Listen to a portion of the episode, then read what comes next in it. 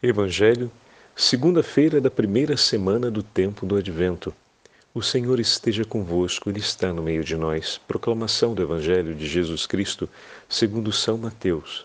Glória a vós, Senhor.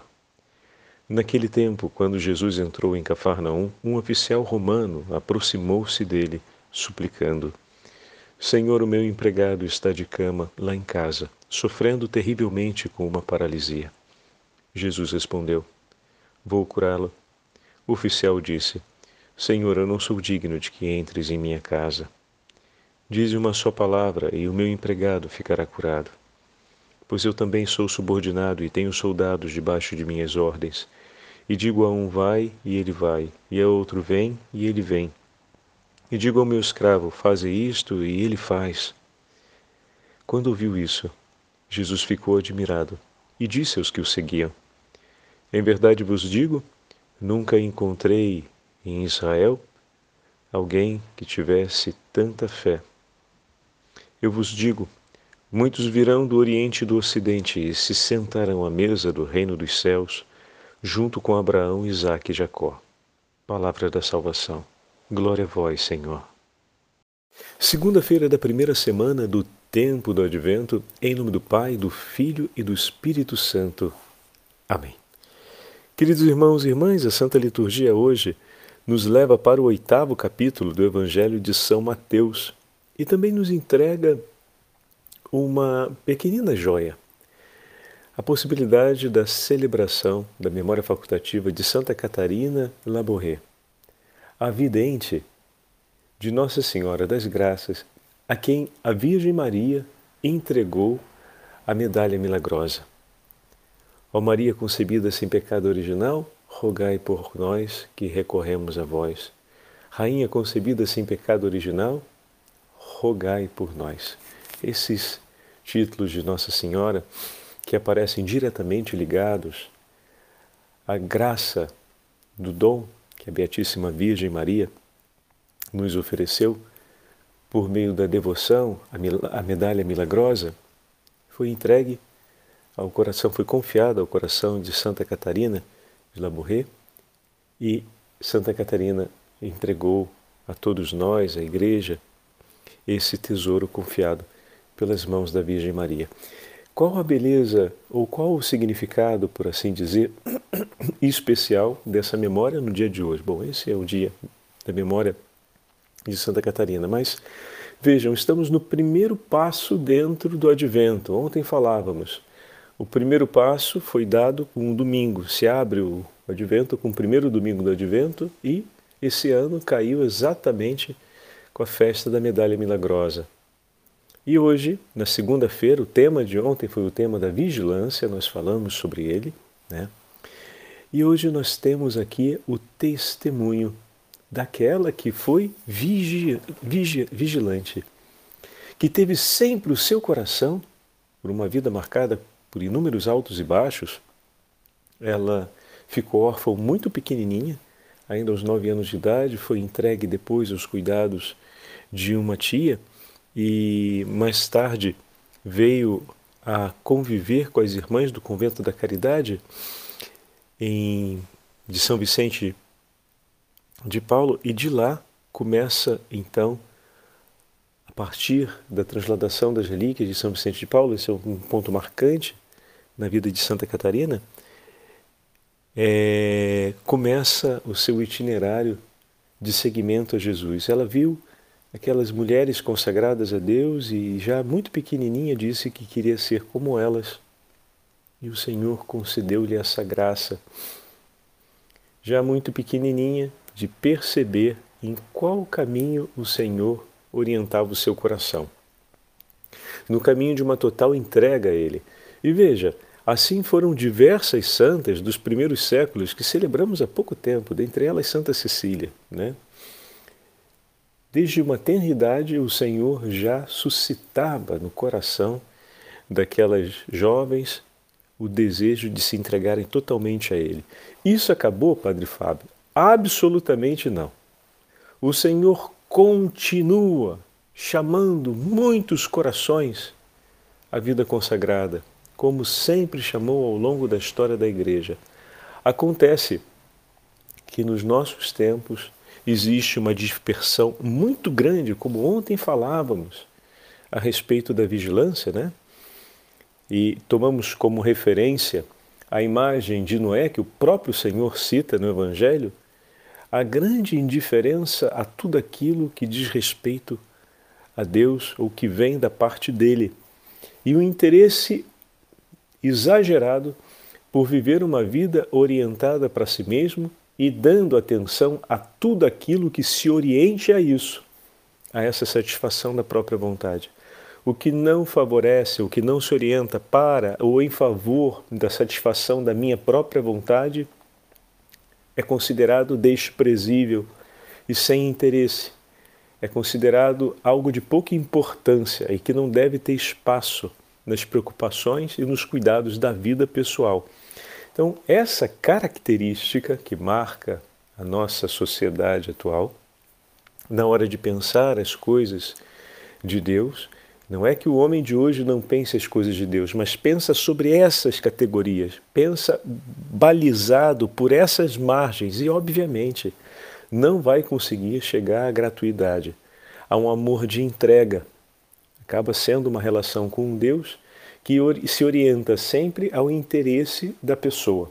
Então, o quanto esse Deus satisfaz os meus afetos, o quanto esse Deus gratifica e conforta minhas emoções, o quanto esse Deus me satisfaz pelo que eu espero, ou então corresponde a uma expectativa positiva minha, é, bom, ele vai ser um Deus amado e interessante para mim. Mas quando ele me corrige, e ao me corrigir, coloca luz sobre o que em mim há de negativo, obviamente, para com a, sua, a esperança do seu amor e da sua presença, me levar para fora ou me fazer crescer, é tão insuportável ter que tocar o negativo e a mentalidade ela faz uma repulsa a tudo aquilo que venha ao meu encontro para me falar do que em mim não está bom, que até o próprio Deus sofre essa repulsa e, obviamente, a religião e, e também a igreja, porque são aqueles que no mundo conduzem o falar, a voz de Deus, apresentam a voz de Deus para os homens. Então, a gente vê um anseio pelas coisas de Deus, por assim dizer, né? pelo, pelo nome de Deus, mas uma repulsa pela religião e uma certa repulsa também pelas instituições. Mas como? Se desde o princípio o Senhor se apresentou assim e quis na história da revelação que esse cuidado, que mais antropológico não pode ser, fosse o cuidado com o coração dos homens. Olha o que, que a gente está vendo no Evangelho de hoje. Aquele soldado romano de uma outra cultura que tinha a ordem de comandar aquelas as centúrias que estavam na região de Cafarnaum. Se apresenta diante de Jesus, um judeu. Ele, o dominador sobre aquele povo, o representante institucional dessa dominação. Ele, aquele que representa a lei sobre a, no, sobre a lei de Israel, se apresenta diante de Jesus, mas reconhece, sendo ele um judeu e um judeu santo, e conhecia as leis e as tradições de Israel, e vendo o testemunho das palavras e dos gestos daquele homem, não tinha dúvidas de que tratava-se de uma pessoa próxima de Deus, de uma pessoa, como nós chamamos, bem-aventurada, santa. Porque aquilo que ele fazia eram atos que só o próprio Deus poderia fazer, o que significa que Deus o escuta com muito apreço. Então, essa era a sensibilidade daquele homem, que se apresenta diante do Senhor confiante e se submete a Ele, ou seja, entrega a Ele, confia a Ele o seu coração. Meu irmão, minha irmã, não pense que isso é fácil. Porque ali ele poderia ser bloqueado por um orgulho, como ele, que domina sobre um povo, que tem o dever e a autoridade de colocar-se em uma posição de comando e de e de dominação contra aquele povo, não é em favor do povo, mas é contra o povo, porque a representação da força e da ordem está pela figura dos militares do governo, ou seja, dos militares do governo de Roma. Então ele representa um elemento de repressão. Ele poderia ser rechaçado. Ele poderia ser banalizado, ele poderia ser diminuído, ele poderia ser humilhado por aquele que, sendo tão próximo de Deus, saberia também olhar de maneira muito crítica seus atos, sua presença, sua atitude, o que fazia. Ele poderia não ter se aproximado de Jesus por orgulho, mas olha o que, que acontece. Não apenas se aproxima, mas se aproxima para confiar a Ele o íntimo do seu coração aquilo que lhe é muito pessoal, o que significava correr o risco de ser ferido sobre o que tinha de mais precioso consigo, que não era o seu nome como militar ou como representante de Roma. Isso seria ferido, mas essa ferida seria fácil ou mais fácil de suportar. Mas ser ferido exatamente sobre a sua fragilidade, isso era um grande risco. E ele teve a humildade de entregar isso ao Senhor. E não parou por aí. Sabendo-se ser ele um romano, um pagão, e sabendo ser Jesus um judeu, e tendo a tradição de Israel que diz que se torna impuro todo aquele que entra na casa de um pagão, respeitando o Senhor e não querendo para ele o pior sobre a tradição do seu próprio povo, respeitando as leis de Israel, ele com maior humildade diz: Eu não sou digno de que o Senhor entre na minha casa. Como aquele que tem dignidade de governar sobre o inteiro povo,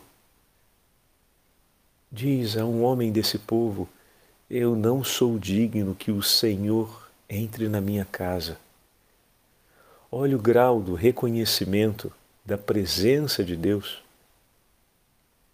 que esse homem declara diante de Jesus. Aquele que está investido de dignidade de comandar, de governar um inteiro povo, que poderia ter a autoridade de desprezar cada um singularmente, sem ser perturbado nesse ato de desprezar o outro, se diz indigno de receber em sua casa um filho desse povo, pois ele reconhece que Deus está com ele. Meu irmão, minha irmã, veja como o coração desse homem, para a gente, é um testemunho. Eu tentei contextualizar toda uma realidade que, de certa forma, seria suficiente para levá-lo a ignorar aquilo que se passava em relação a Jesus. Lembre-se, por um enfermo, ele, sendo um oficial romano, poderia dispor do médico que ele quisesse para poder fazer alguma coisa por aquele servo. E em nome do dinheiro, do prestígio e do poder que havia, não precisava ir até Jesus. Lembram disso que a gente falou lá em Zaqueu? Né? A mesma imagem de Zaqueu? poderia ter um coração apegado a todas essas coisas. E por que iria ele se submeter a um mendicante que passa com palavras como tantos outros que ele já rechaçou na vida dele, que passavam com palavras que agitavam o povo? Ele poderia pensar nessas categorias. Entretanto, não o fez, não agiu assim. Olha que grande testemunho esse homem nos dá, porque o contexto à sua volta, a sociedade do seu tempo e o, e o lugar onde ele está nessa sociedade favoreceria todas essas condutas que eu citei, mas nenhuma delas aconteceu desse jeito, porque o seu coração era um coração que buscava a verdade, aberto e desejoso por Deus simples e humilde. podemos dizer que ele era um homem vigilante interiormente, porque se preocupava com as coisas do Senhor e buscava aquilo que vinha de Deus na sua vida. Ainda que todo o seu caminho, toda a sua realidade pudesse ser marcada por inúmeras contradições, o coração daquele homem vivamente buscava estar próximo da divindade, próximo de Deus. Que grande palavra de esperança para a gente no início dessa quaresma, porque talvez a sua vida também seja coalhada de contradições e de situações ainda cheias de ambiguidade. Mas no fundo, no fundo, você sente que o teu coração deseja Deus, deseja viver na verdade, deseja seguir o ensinamento do teu Senhor, pois saiba, o teu Senhor também deseja isso. E ele vem ao teu encontro porque ele não abre mão de ti. Ele não abre mão de ti. Meu irmão e minha irmã, nós somos parte desse povo citado no final do Evangelho de hoje, e virão muitos do Oriente e do Ocidente ao encontro do Cordeiro imolado. Muitos virão do Oriente e do Ocidente, diz o texto, e se sentarão à mesa do reino dos céus junto com Abraão, Isaque e Jacó. Nós somos parte desse povo. O Senhor veio até nós, veio até a nossa terra, veio até o nosso povo, veio até os nossos dias, percorreu a história das gerações da nossa família até chegar diante de nós. Olha como teu Senhor te ama. Por meio da sua igreja, ele percorreu os séculos ele percorreu os mares, ele cruzou a face da terra, ele esperou no tempo e caminhou nele até você, para que você esteja com ele no reino dos céus. O nosso Senhor vem ao nosso encontro. É hora de também nós levantarmos e irmos ao encontro do Senhor com um coração ardente de amor por uma bendita tradição, temos as palavras do centurião romano que nos acompanha na Santa Liturgia a cada Santa Missa. Senhor, eu não sou digno que entreis em minha morada, mas dizei uma única palavra e eu serei salvo. Uma única palavra, Senhor. Eu venho aqui e me prosto aos teus pés e digo: Eu espero pela tua palavra, eu espero em ti, meu Senhor. Eu espero em ti. Jesus, eu confio em ti. Olha que maravilha. E qual é a invocação que a gente usa no texto da Divina Misericórdia? Jesus, eu confio em Ti. Eu confio, Senhor, toda a minha vida em Tuas mãos. Eu confio em Ti diante de toda essa realidade que ainda me fere na minha história de vida. Senhor, eu confio em Ti. Espero em Ti e quero caminhar contigo se viestes até o meu encontro, Senhor, com tanto amor, ajuda-me a caminhar para além dessas minhas fragilidades, para além dessas mazelas, para além de tudo isso, Senhor, a fim de que toda paralisia seja curada e a beleza da comunhão entre nós seja novamente celebrada. Entre eu e o Senhor, entre o meu coração e o coração de meus irmãos. Essa é a súplica, meus irmãos, que somos convidados a ter conosco, presente durante o inteiro itinerário desse advento, em que vivemos essa vigilância, que é a espera por esse encontro, mas que é essa vida já na palavra. Basta uma palavra, Senhor. Eu estou aqui, nenhuma palavra eu quero ver perdida, que não seja minha também, Senhor. Que todas as tuas palavras sejam minhas também. Aí pegamos o tema de ontem da vigilância. Se a vigilância se dá nesse encontro das duas vidas que prendem, que prende-se uma a outra, onde uma não pode acontecer sem a outra, que nenhuma palavra, Senhor, dita por ti, que todas as palavras ditas por ti sejam também minhas e que nenhuma delas se perca fora do meu coração. O Senhor esteja convosco, Ele está no meio de nós. Pela intercessão da Beatíssima Virgem Maria, Mãe de todas as graças, Rainha concebida sem pecado original, abençoe-vos o Deus Todo-Poderoso, Pai, Filho e Espírito Santo. Amém.